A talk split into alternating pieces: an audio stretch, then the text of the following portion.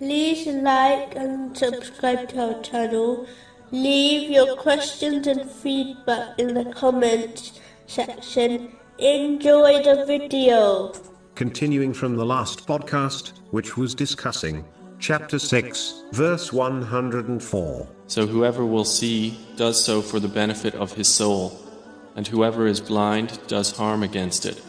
And say, I am not a guardian over you. Allah, the Exalted, does not wrong anyone, as he simply repays one's actions. Therefore, if a Muslim is rewarded because of their actions, they should praise Allah, the Exalted, as He alone provided them the inspiration, knowledge, strength, and opportunity to perform the righteous deeds. And if a person is punishment for their sins, they should blame no one except themselves, as the path of obedience and gaining reward was made clear to them.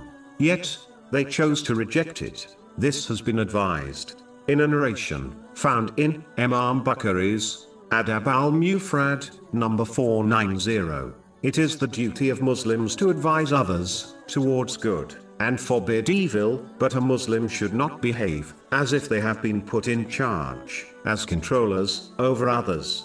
This attitude only leads to anger and bitterness, especially when others do not follow their advice. It best for Muslims to discharge their duty by advising others, but they should avoid stressing over the outcome of their advice, meaning whether the person acts on their advice or not. If Allah, the Exalted, advised the greatest teacher and guide of mankind, namely, the Holy Prophet Muhammad, peace and blessings be upon him, not to stress over the outcome, in many places of the Holy Quran.